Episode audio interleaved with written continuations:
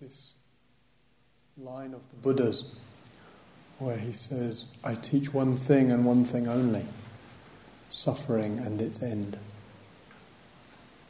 And I'd like to expand a little on that in speaking this evening about suffering, or in the Pali, dukkha, and about what the Buddha called liberation through non clinging.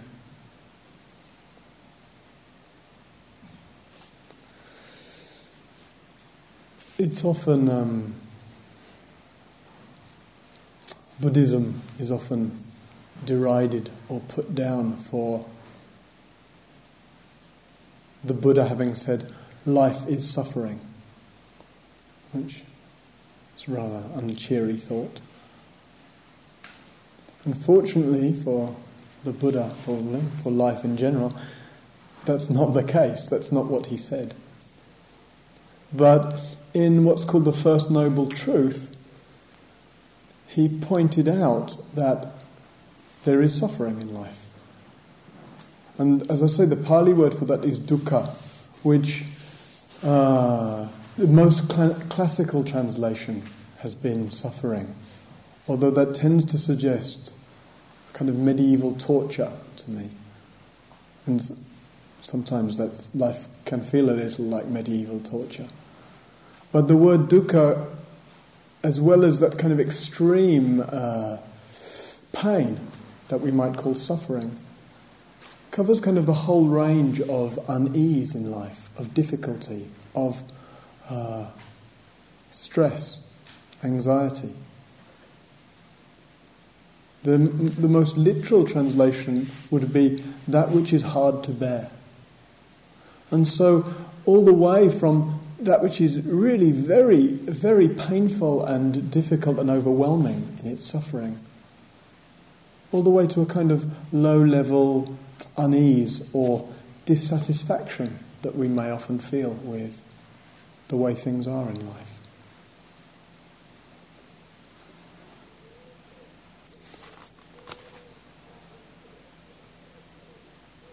We often feel um,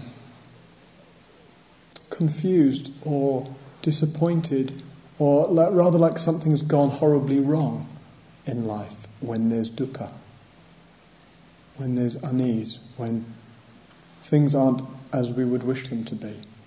We can feel like we failed somehow, or like life has failed us.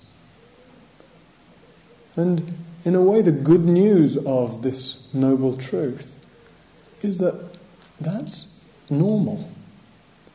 It's not something that needs to kind of uh, rock the boat too much. Things do go wrong.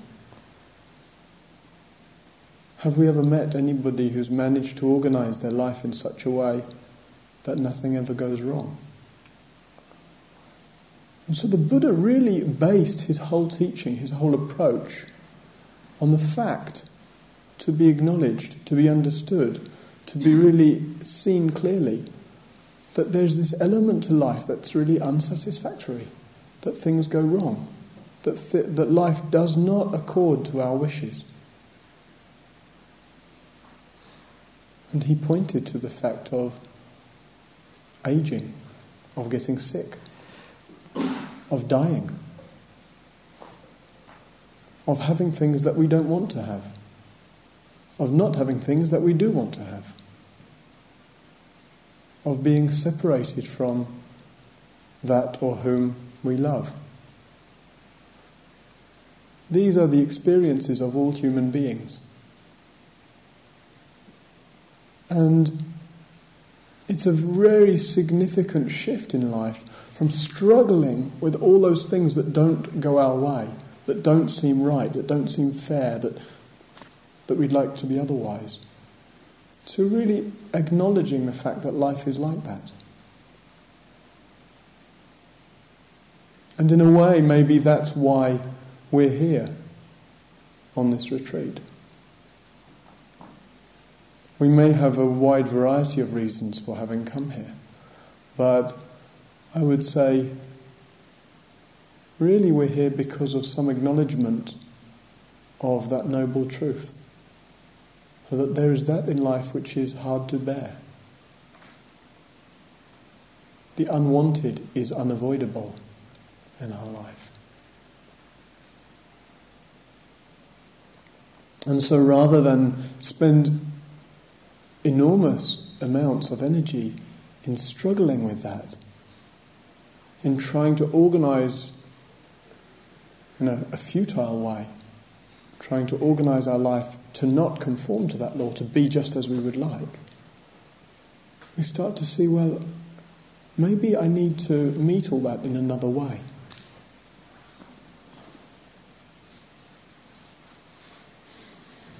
Really acknowledging deeply that this is a fact of life. It's not as we would like it to be. It doesn't follow our wishes. Would be rather strange if it did follow our wishes, because then it would certainly not be following anyone else's. The very idea we have that we could somehow get life to fit in with my plan for it, it's kind of absurd given the fact that there's however many billion of us on the planet, and we'd all have very idea, very different ideas of how life would conform to our personal agendas.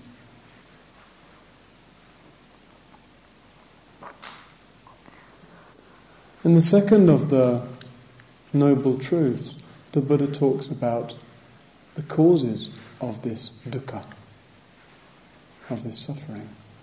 What leads us to experience life in such a way that we find it hard to bear? Problematic.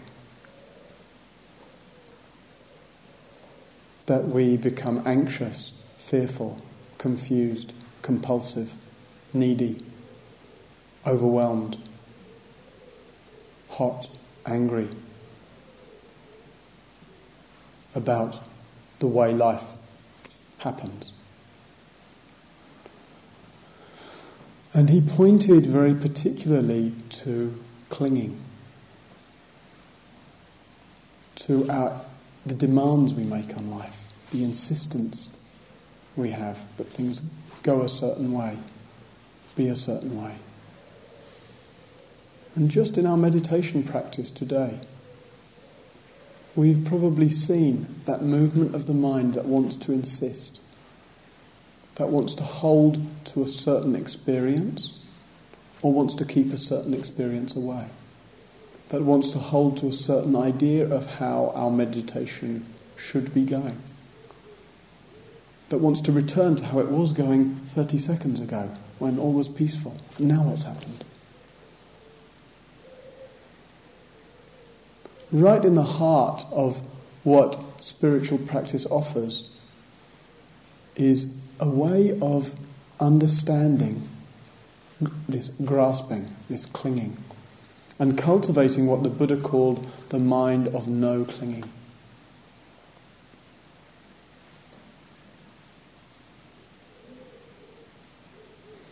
So, our practice in, in many ways is one of recognizing clinging and letting go, breathing out.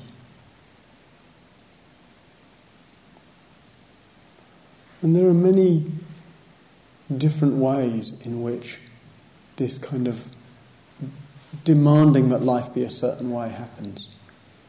And just, just in the language of it, you kind of can have a sense of how problematic that is. Making demands. Making demands on something that, that isn't listening, that won't conform to our wishes it's kind of uh, stubborn and childish in a way. And yet, it's the way we live our lives. It's the way our conditioning, our families, our society, our culture has taught, even encouraged us to live our lives, to make something of ourselves, to, to carve our, a way to go for what we want. And of course, there's a validity to having a sense of what's important and pursuing that. And yet, when it becomes that insistence, that demand, what will be the fruit of that when it's not fulfilled?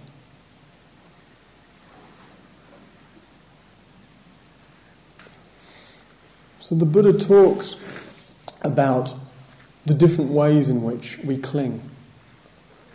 And the first area, I'd like to look at these, these areas of clinging. And the first he calls sensual desire, which is really all about wanting, that enormous force of wanting in our lives.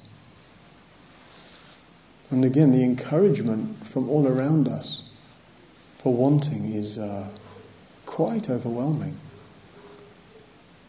Advertising everywhere encouraging us to get this, do that, be whoever, go wherever. And the, the very strong message we get that that is what will make us happy. I recently saw on the back of a bus as it disappeared. I was, stand, I was crossing the road, I saw this bus disappearing, and on the back it said, it was an advert for goodness knows what, but the main thrust of it, it said, they say money isn't everything. And underneath it said, yeah, right. what a disastrous message.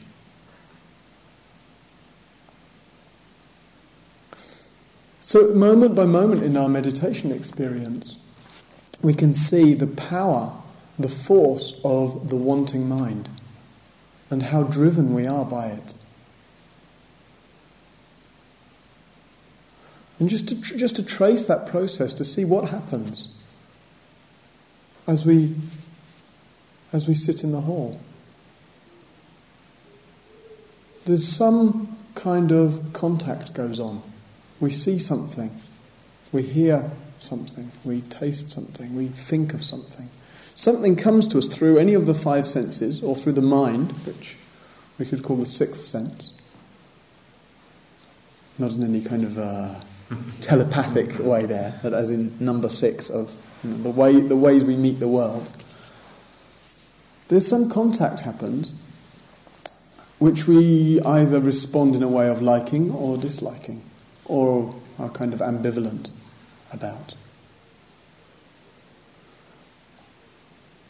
That's the normal experience of every human being. So we feel a certain bodily sensation. Maybe the wind is open and a, soft breeze is blowing on the, on the face. And there's the acknowledgement and, mm. And we just feel a kind of pull towards, maybe just a very gentle appreciation of, ah. And there's liking. Or there's a kind of that starts to build up in the knee. And there's disliking. What very quickly happens, hot on the heels of a pleasant sensation or an unpleasant sensation, is wanting. Wanting to keep or wanting to get rid of.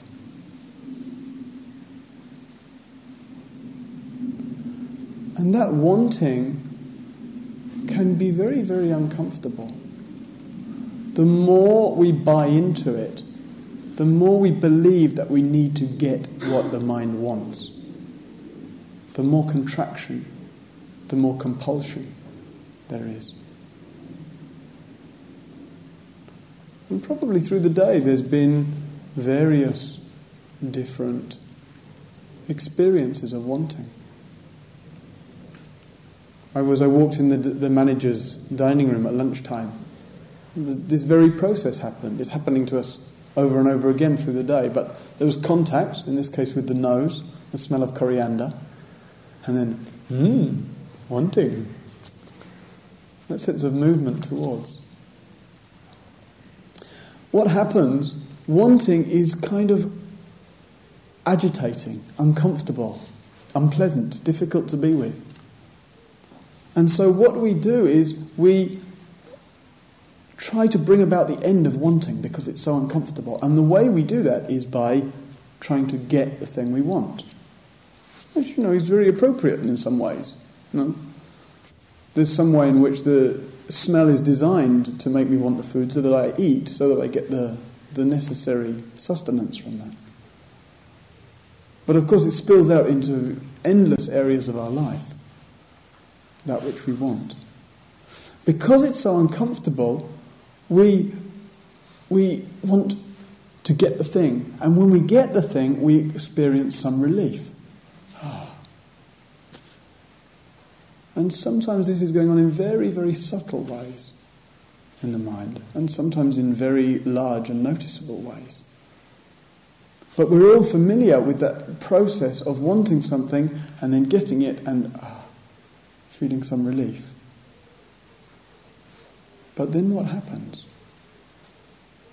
If that was really relief in any kind of sustainable, useful, genuinely peaceful kind of relief. That would be it, wouldn't it? But how long does it last?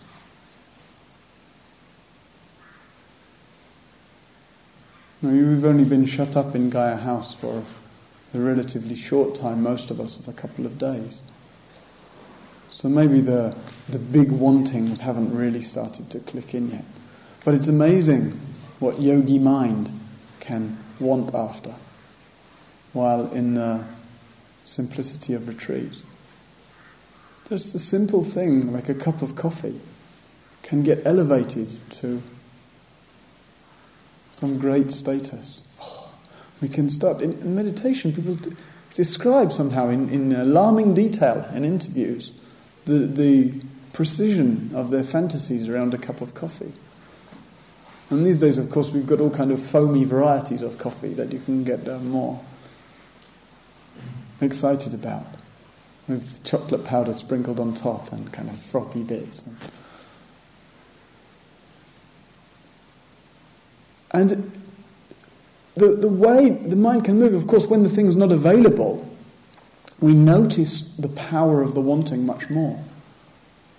We don't actually, there's no evidence to suggest that the wanting is any greater than when the coffee is just next door.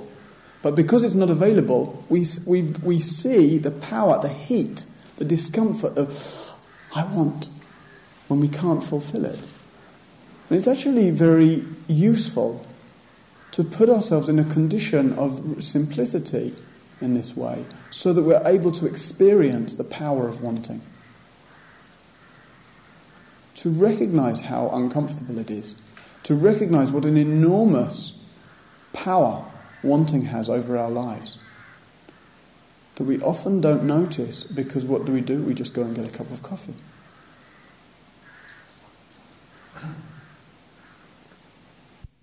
What we notice, though, easily is in getting the thing we want, the relief is not really in the thing. Have you ever had that experience of really, oh, you really want a cup of tea or a cup of coffee, whatever it is? Somebody presents you with the cup, ah. You don't even have to drink of it sometimes. It's just, there's just the, ah, I've got what I want, ah. So that, ah, one can really sense the relief, the, whew, the sigh, the coolness in that, in that as the end of wanting. That's what gives relief. Coffee doesn't give relief. The end of wanting gives relief. But the problem is, we've no sooner drunk the coffee than there's a new contact in the mind, a new want, and then we're rushing off after some other thing. And that's endless. The wanting mind is endless. How, we, how many years have we been wanting things? How many lifetimes, we might, some might ask, have we been wanting things? And a good proportion of those things we wanted, we've actually managed to get. But what has it done for our wanting? Has it assuaged wanting in any way at all? Or has it actually increased the power of wanting? Because we're going on in that same pattern. Wanting happens, oh, oh, it's uncomfortable. We get the thing we want, ah.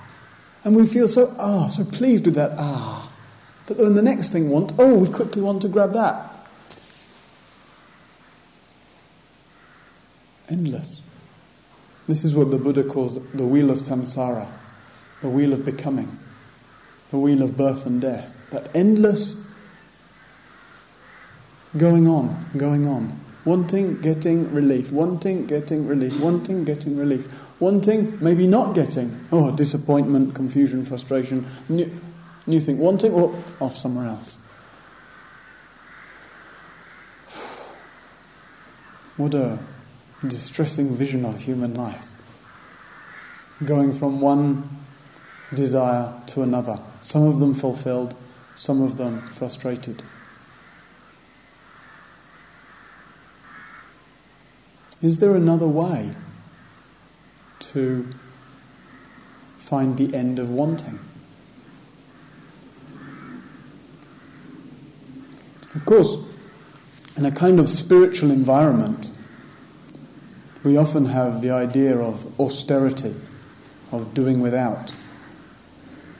And so we can go from the extreme, if you like, of trying to satisfy all our wants to the extreme of trying not to have any wants or trying not to fulfill any wants, which can be very miserable as well.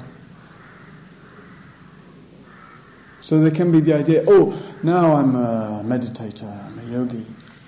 I'm not going to buy into that world of wanting and consumerism and whatever it might be and can get very kind of puritanical about doing without, about living a simple life. I mustn't want anything. And yet there's a kind of tightness often that goes along with that. And get tight around food, around the various things that are objects of desire around sexuality. Ram Dass calls that this the, the horny celibate syndrome. that kind of attempt to do without to solve the problem by pushing it away. And yet, as we spoke in one of the questions this morning about the spring, the more we try to suppress in that way, the more we're giving power to the spring. So, what would be the middle way with wanting? Where we're neither enslaved to endlessly trying to fulfill our desires, nor enslaved to endlessly trying to do away with them, ignore them, suppress them.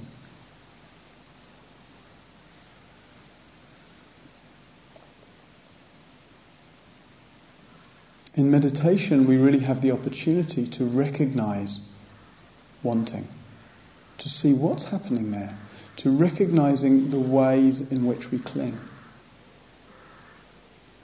We can see this process happening. Like I said, there's some contact, there's liking, there's the movement towards. And really, if we can see that taking birth, we can start to have a very different relationship to it. One of the extraordinary things about meditation really is that our experience doesn't have to change. What changes is the relationship we bring, the way we meet our experience.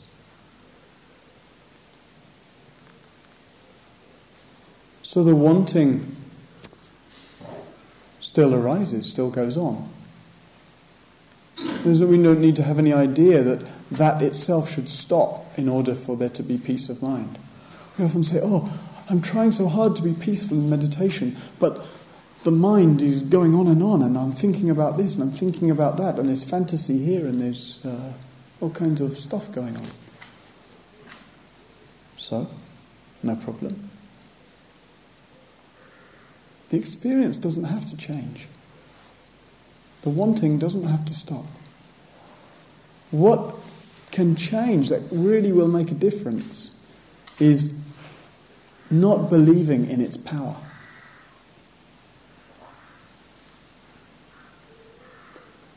So, in the meditation, I really would encourage you to look carefully, to listen carefully to the movement of desire.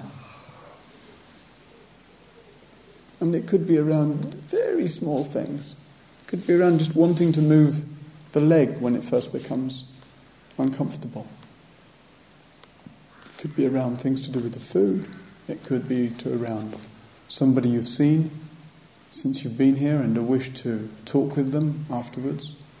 It could be a much more uh, complex set of ideas you've had around the person and all kind of plans for uh, what you'll say and where you'll go together and the rest of your lives together and only to find at the end of the retreat that uh, maybe or maybe not the person was anything like you expected.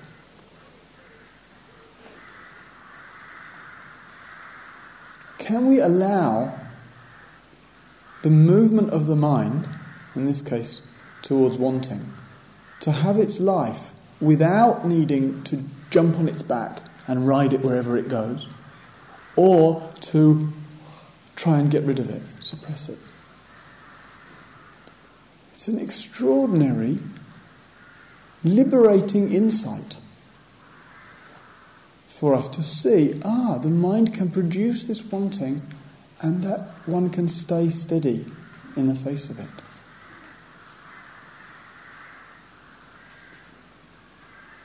Just like the sounds pass through the air and disappear forever.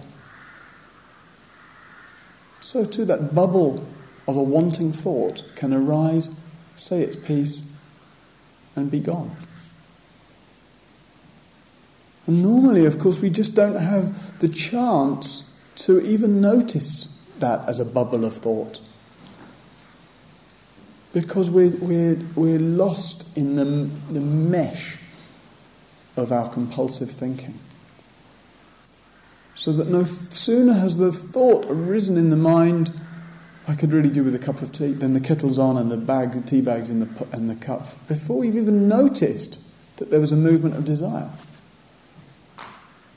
And so on retreat, in these more kind of refined conditions, we start to have a sense much more of the process. We slow things down, we simplify things. And so we start to notice the way, ah, there's a mechanism to this. It's not, uh, it's not just a cosmic accident I find myself in front of the tea urn. There was, a, there was a cause, there were conditions involved. A thought arose, and I followed it. And so, really, to take deep interest in the way desire moves. because it can have all kinds of consequences in our lives when we don't pay attention.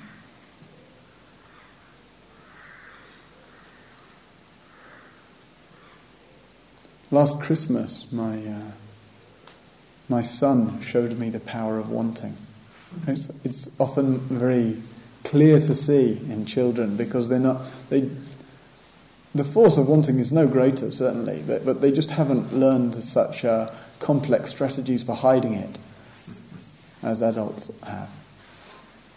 So, on Boxing Day, the day after Christmas, he wake, wakes up at some terrible early time.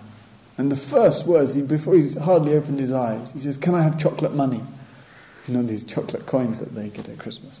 And I said, well, well, not yet. But why? I got them for Christmas. So he said, yeah, but, you know, after breakfast you can have, you know, sensible parent, after breakfast one, and then maybe another one after lunch. He says, but, but I want them.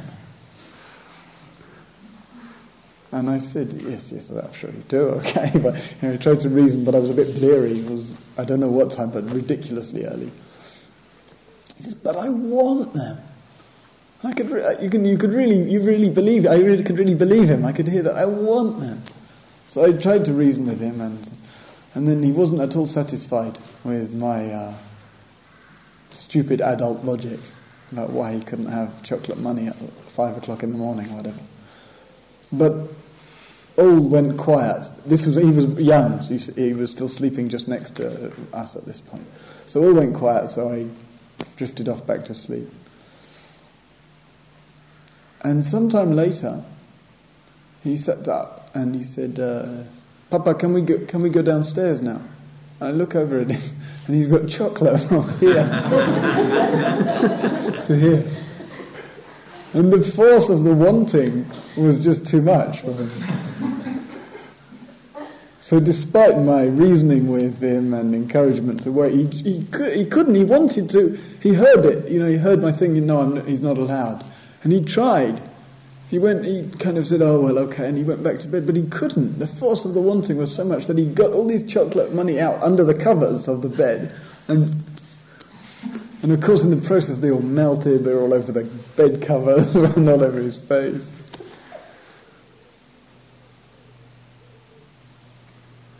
And like I say, our strategies sometimes are a bit more complex than that. But we can recognize that, that kind of childish frustration. We feel, but I, but I want to. And we feel that somehow through the wanting, we've got this God given right then to, to what we want. The poor Americans have even enshrined it in their constitution. You know, the right to happiness, the right to the American dream, to have what we want. But, you know, regardless of what the government may say, life, life never accorded us any kind of right to have what we want. Sometimes, by, some, by grace, it seems, yes, we get those things, but other times not. So there's a really a real opportunity that meditation offers us to explore the process of wanting and to see is there a way of meeting this that's skillful, that allows me to notice the process and yet not be enslaved by it. And that very much is what we're practicing moment by moment in the simple fact of being present of noticing what's happening, of grounding ourselves in being here, being where life's going on, noticing the simple fact of breathing, noticing the movement of the bodily sensations, noticing the way the mind comes and says its piece, and seeing, oh, there we go, dragged off by desire. And of course, by the time we're dragged off by it, it's difficult to do something about it. But there can be that recognition of the, the moment that it takes birth. Oh, I want, ah, ah, yes, desire. And let it go on its way.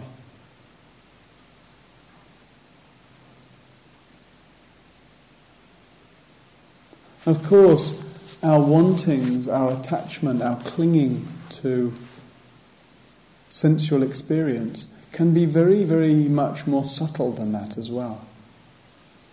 Even within the sphere of meditation, we can find that same wanting mind running riot.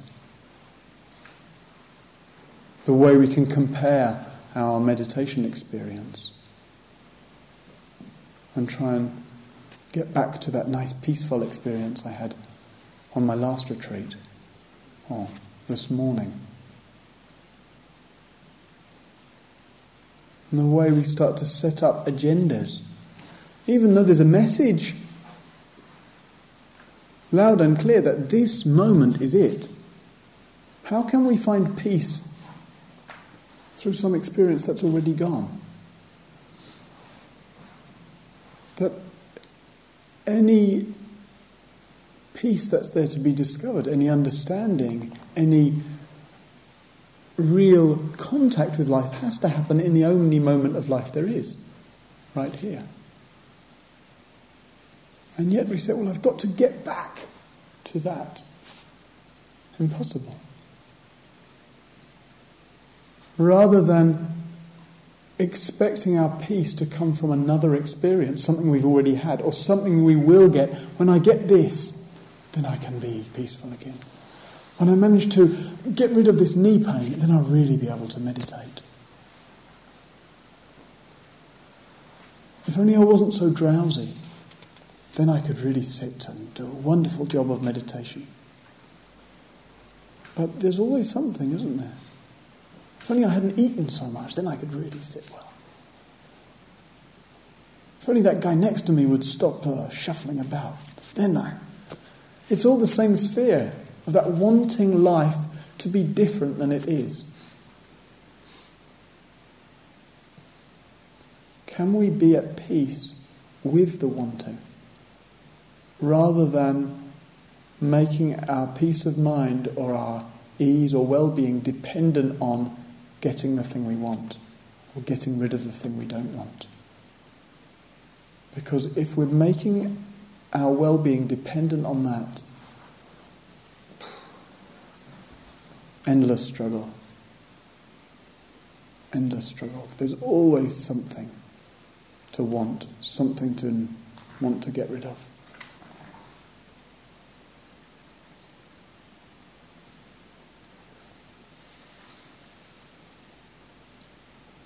So please investigate the power of this wanting to recognize the way it moves in the mind and to see what skillful relationship can I bring to this?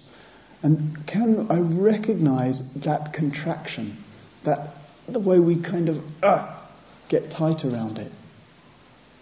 If we really recognize that tightness, the natural response of the mind, oh, is to let go. We can feel the discomfort of the contraction that goes around with the wanting.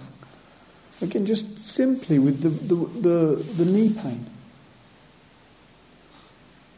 We can feel the way we just don't want it to be like that. The way we really want it to be different. And, some, and you can, as you actually notice, hold on, there's not just an unpleasant sensation going on here. There's a whole bunch of extra stuff called, oh God, if only. When we actually notice all that if only stuff, we can see how tight we are around it. We can see the way we kind of the muscles are tight, the breathing's tight, the mind is tight, the whole thing is. When we really see that that's going on, we don't need to decide what to do about it. We see, uh, oh. In clear seeing, the natural response of the mind is to let go. And so our work in meditation very much is to be interested, to look deeply at our experience in order to see clearly what is happening. And born of that clear seeing, letting go, unhooking. And that moment to moment is what the Buddha called cultivating the mind of non clinging.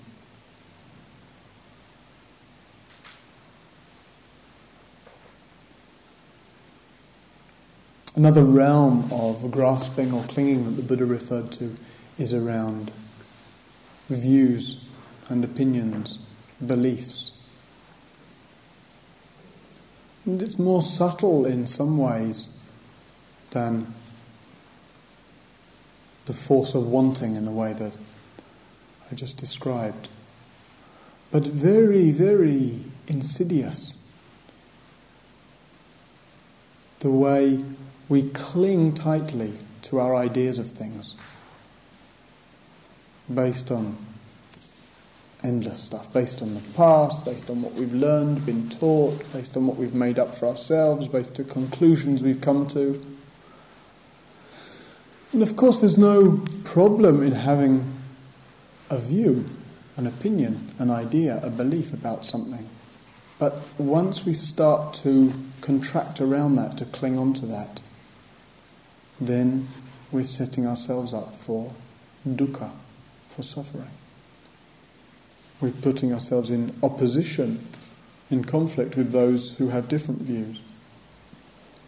One looks around the world and sees the degree of conflict and war. And really, one could say all that tension, conflict, war is based on attachment to views religious views, political views, views of the nation state, views of geography, whatever they might be. And as well as those more external views, we see the way political views can get into such heated conflict.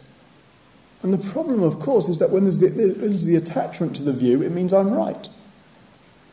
This view, we kind of feel some personal connection with this view. It's me who believes it. I believe this, and I'm right.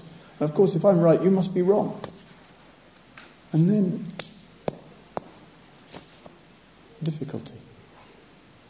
It's quite extraordinary. The very fact that two people can hold opposing views about the same thing what does that show about views?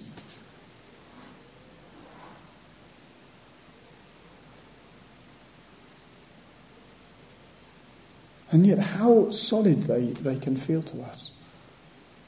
How right I can seem. How wrong someone else can seem. And yet, the, the person who might seem so clearly wrong to me, they can feel just as right as I can feel right. So, to see in our lives, in what way am I holding on to ideas and views in a rigid way that is causing suffering, conflict, argument, hatred, even?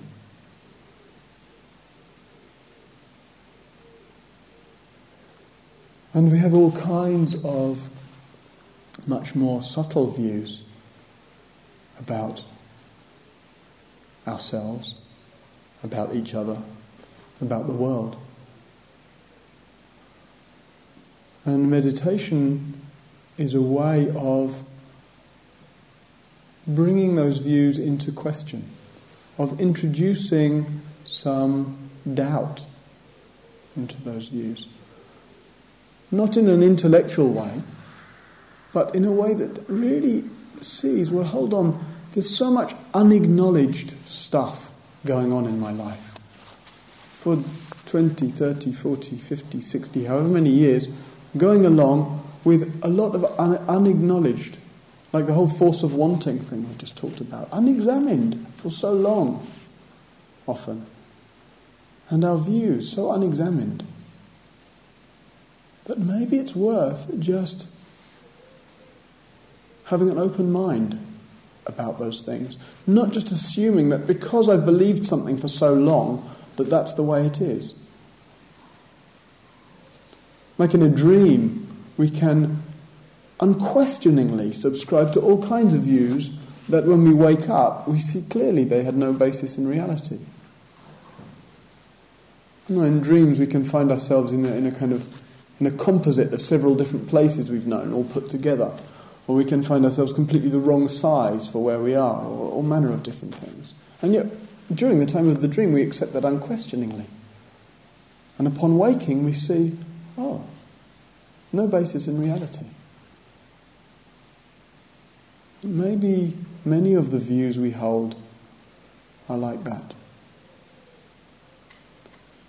The views we hold of who we are.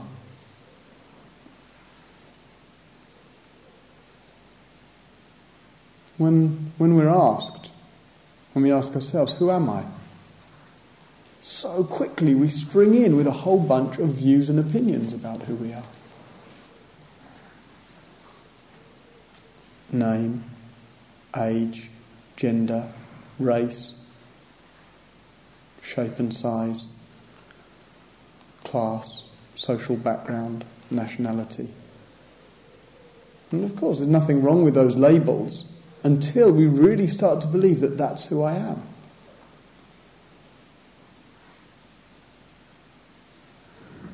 When we were standing this morning, I just introduced that idea of really feeling the body as being the only really direct connection with this life. Actually directly connecting with the way the body is and the mind is. But uh, habitually, what we call connecting with this life is describing a set of labels. Like I just said, name and, and age and all that stuff. But what does that really say about who we are? In a conventional sense, of course, it's totally fine. But when we really believe that, then we kind of shut ourselves off into our own little box, and there's us here and the whole of the rest of the life out there. And it's made up of little blobs, you and you and you and you. And some of you I get on with, and some of you I don't, and I align myself with one group and not with another. And this little, I have to protect this and do this and this and this, and eventually, poor old thing's going to wear out and die. And it might not even be in that order.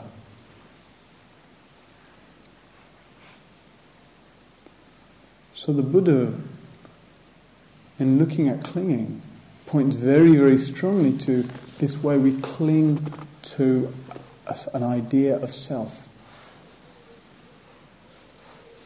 A strong idea that locates a sense of me here in this body and Therefore, all I have to do to negotiate with life and struggle through life and get what I want, the endless melodrama called my life. Now, there's no wish to pretend that that's not going on. But is that the whole story? Can we look closely, carefully enough directly at our experience of this bodily life, of what we call me and who I am? Can we look at it moment by moment as it unfolds? Because that's really the only way to get a clear and unfiltered, uninterrupted of the various stories I've made up about myself, the various experiences I've had, the whole kind of host of stuff that's put me together in this way.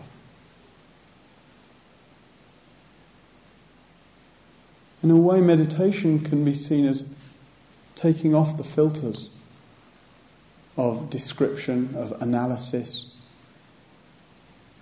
that the thinking mind superimposes on top of our experience, and seeing more directly.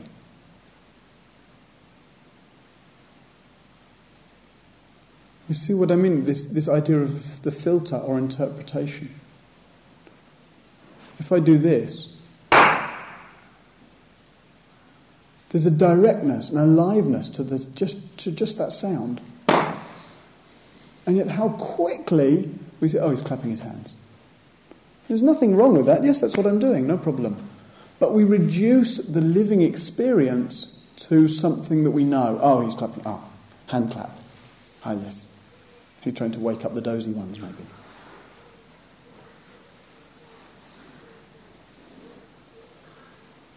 Life is presenting itself in a way that is alive, instant, and ultimately indescribable. This is completely indescribable. If I say clapping hands, what the hell has clapping hands got to do with nothing? It's kind of a useful label, but it doesn't really say anything about the vibrancy of that. And our life is unfolding in the same way extraordinarily, unrepeatably, miraculously, moment by moment, bodily life going on extraordinarily, this extraordinary, fragile thing made up of all these millions of things. It's going along according to its own laws quite extraordinarily. The capacities of the mind, the way it moves, life all around us. Quite extraordinary. And yet we've reduced it to a bunch of descriptions. And we live in the second hand world of those descriptions. So there, the encouragement is to be right there with our life prior to the thought about it. And in that way, to start to see clearly what is happening. To see clearly how am I relating to what is happening. Am I relating in a way that's reactive, that clings on, that insists things be this way or that way, that has a fixed view about things? And if so, am I willing to put that aside and be naked in the face of life, vulnerable to the touch of life?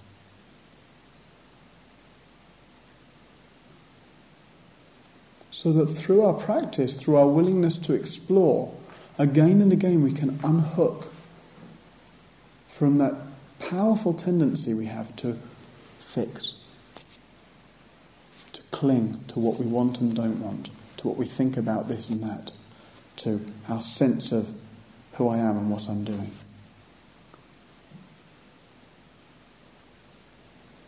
To get underneath all of that extraneous stuff and be touched by life in a direct way, in a way that can reveal to us something miraculous prior to the thought about it, prior to the description of it.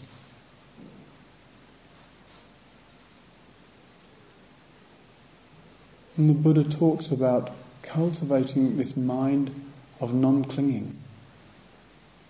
He says there is nothing whatsoever to be clung to.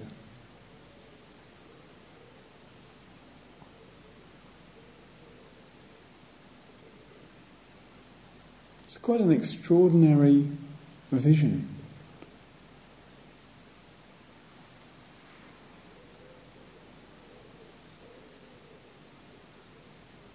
A heart of non clinging, a mind of no clinging. And so, rather than needing to see that as some kind of goal far away, we say, oh, well, Buddha talks about no clinging, and me, I'm this poor old clinging being, clinging here, there, and everywhere. How am I on earth am I going to go from non clinging, from all this clinging, to non clinging?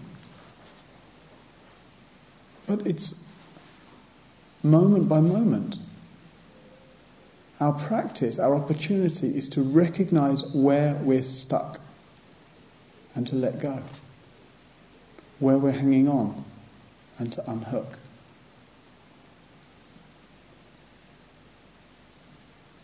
And it's easy to recognize where we're stuck because we feel the dukkha, the unsatisfactoriness, the pain of it.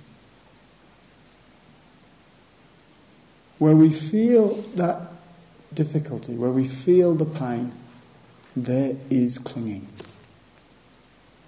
And likewise, where we cling, there is pain. And so the difficulties we experience, the struggles we have here in the hall and, and in our lives, in a way are reminders, are little alarm bells, are wake up calls, bells of mindfulness, they're sometimes called. To say, hello, have a look here, see, what are you doing? So that we start to really take responsibility for that unease that dissatisfaction, that disillusionment, that angst, that suffering that we feel. So, well, what do I need to see here? And really, such a useful question we can ask ourselves in times of difficulty and feeling stuck and, and just feeling the struggle. What am I holding on to? And am I prepared to take the risk of letting it go?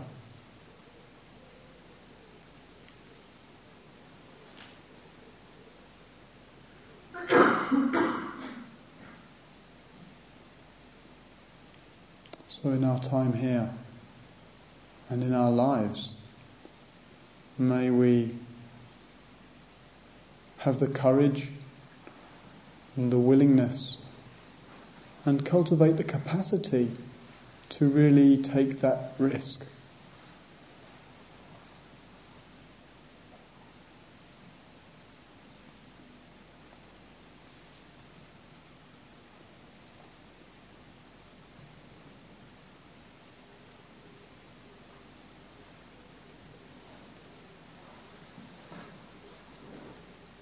May our Dharma practice be centered around recognizing our suffering, our clinging, and really letting go of it. May our practice be in the service of cultivating the mind of no clinging. And may we know a true freedom in life for the benefit of ourselves, of each other, and of all beings.